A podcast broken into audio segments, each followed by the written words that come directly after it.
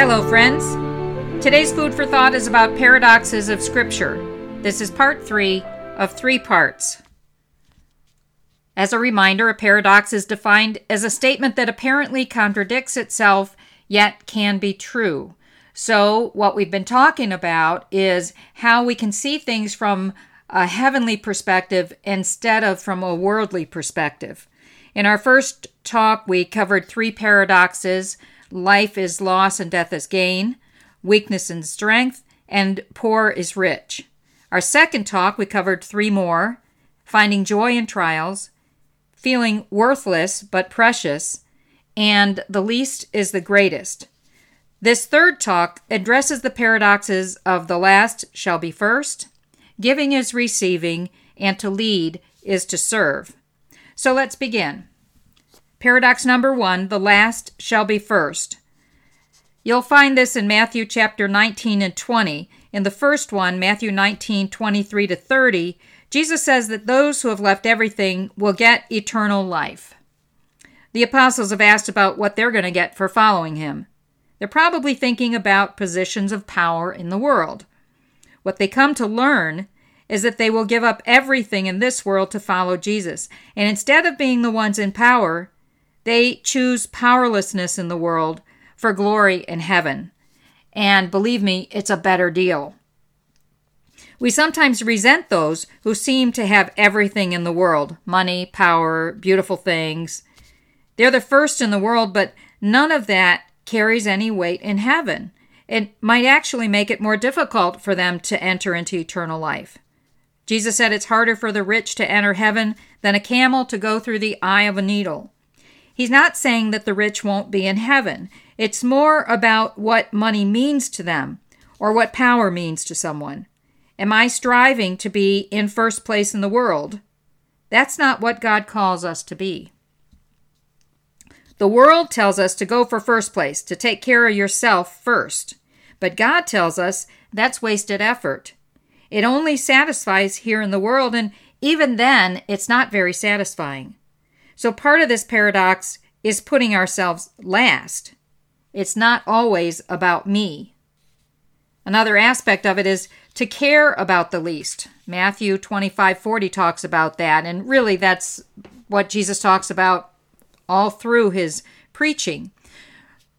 We are serving God and, and we give food to the hungry and clothing to the naked and so forth. If my attention is focused on the greatest in the world, I've ignored those who are most in need. And that's meaning that I'm not caring for the least. The second passage, which is Matthew 21 to 16, is about the laborers in the vineyard who come to work last and get paid first. Those who worked all day resent that they get paid the same as those who only came at the last hour. So how do we how do we interpret that? When we look at it from faith, do we welcome the repentant sinner? It's like the brother of the prodigal sin, uh, the prodigal son, who's resentful that his brother returns and gets the royal treatment when he's been faithful to his father his entire life. If our mind is rightly formed, we rejoice at one sinner who repents, just like the angels in heaven, as it says in Luke 15 7. There's another aspect of this paradox, and it's our faith. Do we see ourselves as first because of our faith in God? Are we proud of our faith in an uh, of our faith in an arrogant way? We shouldn't be because it's a gift from God. It's not something we've done. But do we look down on those who are not as advanced as we are? We shouldn't. God doesn't. Jesus ate with sinners and tax collectors. That's how he was able to bring about conversion. So these scripture passages should help us reflect on who we see as first and last and where we see ourselves. Are we first or last, and how that perception affects the way that we love God and serve our neighbors. Our second paradox is to give is to receive. This is in Acts 20, 32 to 35. Paul writes that it's more blessed to give than to receive. He actually says this is a teaching of Jesus, even though it isn't written in any of the Gospels, but certainly it was what he taught, right? So think about when you've given a gift to another person. How does that make you feel? If we give without expecting a return, we feel great. If we give without letting others know, we enjoy the giving without getting recognition in this world. So we are always blessed when we give, but only if we give without expecting something in return. We're called to give freely and joyfully. And it's important to know that we can't outgive God. Have you ever prayed for something small and received much more? I remember praying for something at Mass one day, asking God to, to take care of it within the next week. And immediately after Mass, someone comes up and provides the answer. Think of Jesus and Peter when he's told to cast his net after a night with no fish. There were so many they couldn't handle it alone. In both of these examples, God wants to give us more than we think or dare to ask. So don't be afraid to ask for big things, and don't be afraid to give like God gives.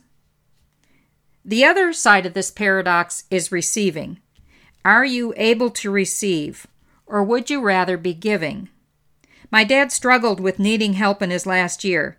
He could no longer drive and he needed to ask for rides, and that was such a gift to those who provided a ride. But at the same time, Dad felt embarrassed to be in need. Many people who are great at serving through their lives find it difficult when their bodies no longer allow them to serve, and they now must be the ones that are receiving.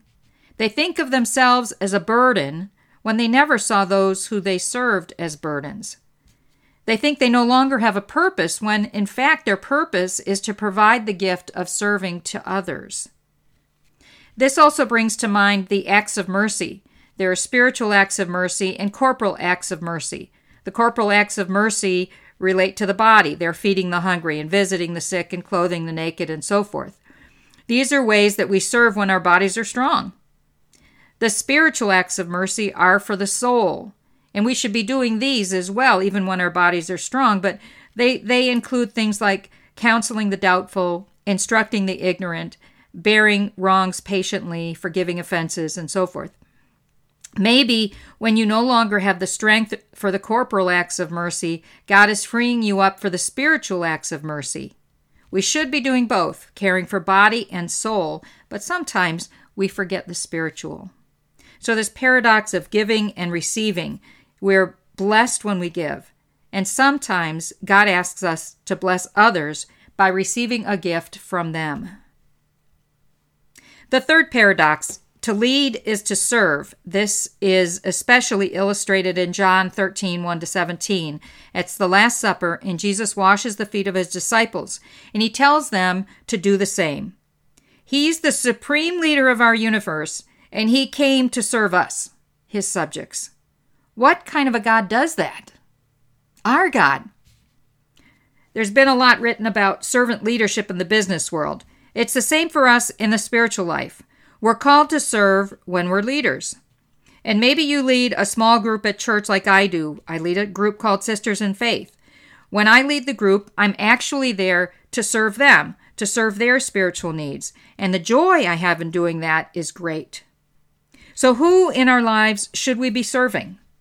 Well, first is those who are closest to us, our family, the ones we live with. Then those who God brings into our lives to serve. It could be our extended family or our in laws, our neighbors, our friends, maybe even strangers. There's one caution here. Just because someone asks you for something doesn't mean you're supposed to serve them. Bring it to God and see if that's His will. This is especially relevant with people who have addictions, but it isn't limited to that. We should not be enabling behavior that's unhealthy spiritually for someone. It's a hard balance to manage, and sometimes you need experts to help discern.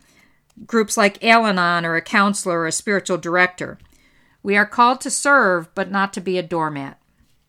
Also, when we serve, it can lead to resentment, and if so, that means that our heart isn't pure in the way that we're serving. Maybe we resent that we're the only one serving a particular need, or we resent because we didn't want to serve but we felt guilted into it. So if you're feeling resentment, check your motivation to see why. 1 Corinthians 13:3 is all about love. It says, "If I give away all I have and I deliver my body to be burned but have not love, I gain nothing." So we're called to serve with love. not to get something in return, not out of guilt. Can you serve with a pure heart? Consider the example of Jesus. He served the crowds over and over, and then he stopped and spent time alone in prayer. So don't ignore your prayer time to serve. You want to have both. When we serve, we lead the way for others to do the same. It's what Jesus did at the Last Supper. Lots of aspects to this paradox of leading by serving. So that's our food for thought, right? And here's your question to help apply these ideas to your life. Which of these paradoxes, last is first, giving is receiving, leading is serving, do you find most difficult to believe and why? Sit with that paradox for a while, bring it into your prayer life, ask God to show you where you're resisting His truth, where you don't have faith, where your perspective is of the world and not of heaven. That's all our food for today. Thank you for listening. May God bless you in just the way you need today.